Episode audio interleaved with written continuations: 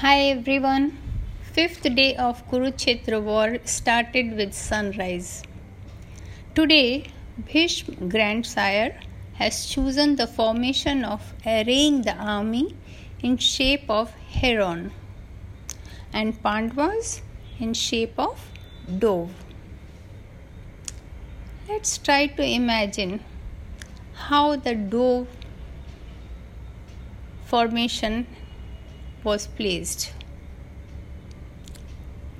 At the nose was Bhim. At the place of eyes were Drishtadyumna and Shikhandi. At the throat was Satyaki. Right wing Arjun, left wing King Draupad, King Virat. Tummy Abhimanyu and Draupadi's sons and at the tail Yudhishthir, Nakul, and Sahadev, and in between all the army. Interesting, isn't it? Every day, Kauravas and Pandavas will choose new kind of arraying, and accordingly, other party will also choose their formation. Mostly these formations were in shape of animals or birds, and selection on each day depended on the objective of that day. Can you believe it? These formations were dynamic. Mm-hmm. If in some place they get broken, then the commander eh, either sends more army or a new commander in that area or formation is changed. Those days, drums, conch, trumpets were used extensively in battlefields. Huge drums were called nagaras. They were beaten with bamboo sticks. Nagara players will sit on elephants with their nagaras and would be different types of sounds. If a commander in chief wants to convey a message to his army in the middle of the battle, he would ask his drum player to send the message to army. If in some place the army formation is broken and more army was needed, then drum player will send that message. So actually those people were using code language. Can you believe it? It is true. Mm-mm. the message is sent to all through conch trumpet drums or horns. Later in my story on some other day i would narrate this incident, once Arjun used Varun Astra during Mahabharat battle. Bhishma wanted to caution his army, so he blew the conch in a special way, and all took their positions in required way. Then Bhishma made Varun Astra ineffective and again blew his conch, and all in army understood that Varun Astra was neutralized. It is very interesting to read history of a place.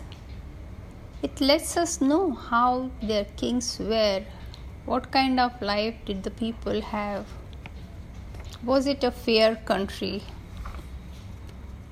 was freedom allowed to them, also, we realize how developed or underdeveloped was their social, artists, arts, music, education, etc. etc. So, historians are very important, but if they add their bias to their narration, then it doesn't reflect the bygone, bygone era in a fair way. Anyway, on fifth day, Abhimanyu, the son of Arjun, and Lakshman, son of Duryodhan, had a one on one fight. and it went on for quite some time. Many bystanders were just looking admiring their skills. They were both good warriors. But later on, Abhimanyu could kill Lakshman's charioteer and horses. Then Kripacharya came forward and took away Laksh- Lakshman to safety in his chariot. Bhishma on one side ordered his army to charge. Other side, Drishtadyumna, Satyaki and Shikhandi were defending. Battle went on. Hurt by Duryodhan's jibe, Drona launched a very powerful attack on Pandavas. Satyaki was fighting alone with Drona for quite some time. Then Bhim joined him. Now, Drona, Bhishma, and King Shalya started attacking Bhim. Then Shikhandi came forward and started shooting arrows at Bhishma. Shikhandi was brother of Drishtadyumna and son of Drupad also brother of Draupadi. It is said that Shikhandi was an eunuch. That means he was neither a man nor a woman. Bhishma had taken an oath that he would never fight anyone who is not a male. So he kept down his bow and arrows on his chariot. Realizing this, Drona came forward and started shooting endless arrows at Shikhandi, and Shikhandi had to withdraw. Bhishma again started the fight. Duryodhan now sent more army to kill Satyaki. Satyaki was fighting with them all alone. Then Bhurisravas came to fight Satyaki. Now, both of them being equal started fighting each other. It went on for quite some time. But then both charged at each other's chariot and their chariots broke. So they came out of their chariots for sword fighting. Bhim saw this and came running and picked up Satyaki on his chariot because he knew that in sword fighting, Bhurisravas was much better than Satyaki. On other side of the battlefield, Duryodhan sent a big chariot army to kill Arjun. But Krishna and Arjun together were very powerful. Krishna would run his chariot, would, would move his chariot so fast that people got confused where is the chariot? And Arjun would shoot his arrows so fast that Kaurva's side would be amazed that where from the arrows are coming. That day, Kaurva's army suffered a lot because of Arjun and Krishna. Bhishma also tried to reach there but could not do much. He said to Duryodhan that big number does not make you win. You sent a huge army to kill Arjun, but it was like serving fodder to Arjun.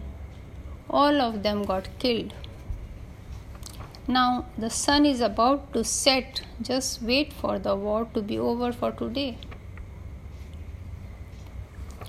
Next day, on sixth day, Bhishma destroyed lot of Pandavas' army.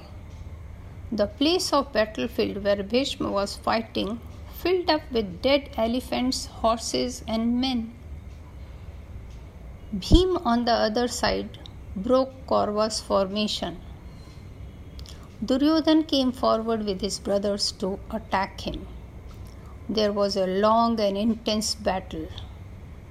Bhim lost his patience and got down from his chariot with his mace and ran toward them. Luckily, Drishtadyumna rushed there and saw Bhim hurt with arrows while fighting all of them alone. Drishtadyumna picked up Bhim on his chariot and removed his arrows. They did not fight, want to fight anymore, but Duryodhan, his brothers, and his army kept attacking both of them. Then Drishtadyumna shot a divine weapon which could put all army in stupor so that they don't fight anymore. But of course, Drona knew how to make this divine weapon ineffective. He came forward and did that. Luckily, Abhimanyu reached there with chariot army. Bhim went to Keke's chariot. Drishtadyumna was fighting Drona. But after some time, Drona destroyed this demon's chariot, charioteer, and horse. Then Drishtadyumna went to Abhimanyu's chariot. Drona and Bhishma killed many that day, but Yudhishthir was happy that Bhim and Drishtadyumna were alive. Let us end our story here. Next time, we will hear how the battle shapes on 7th and 8th day. Bye bye for now.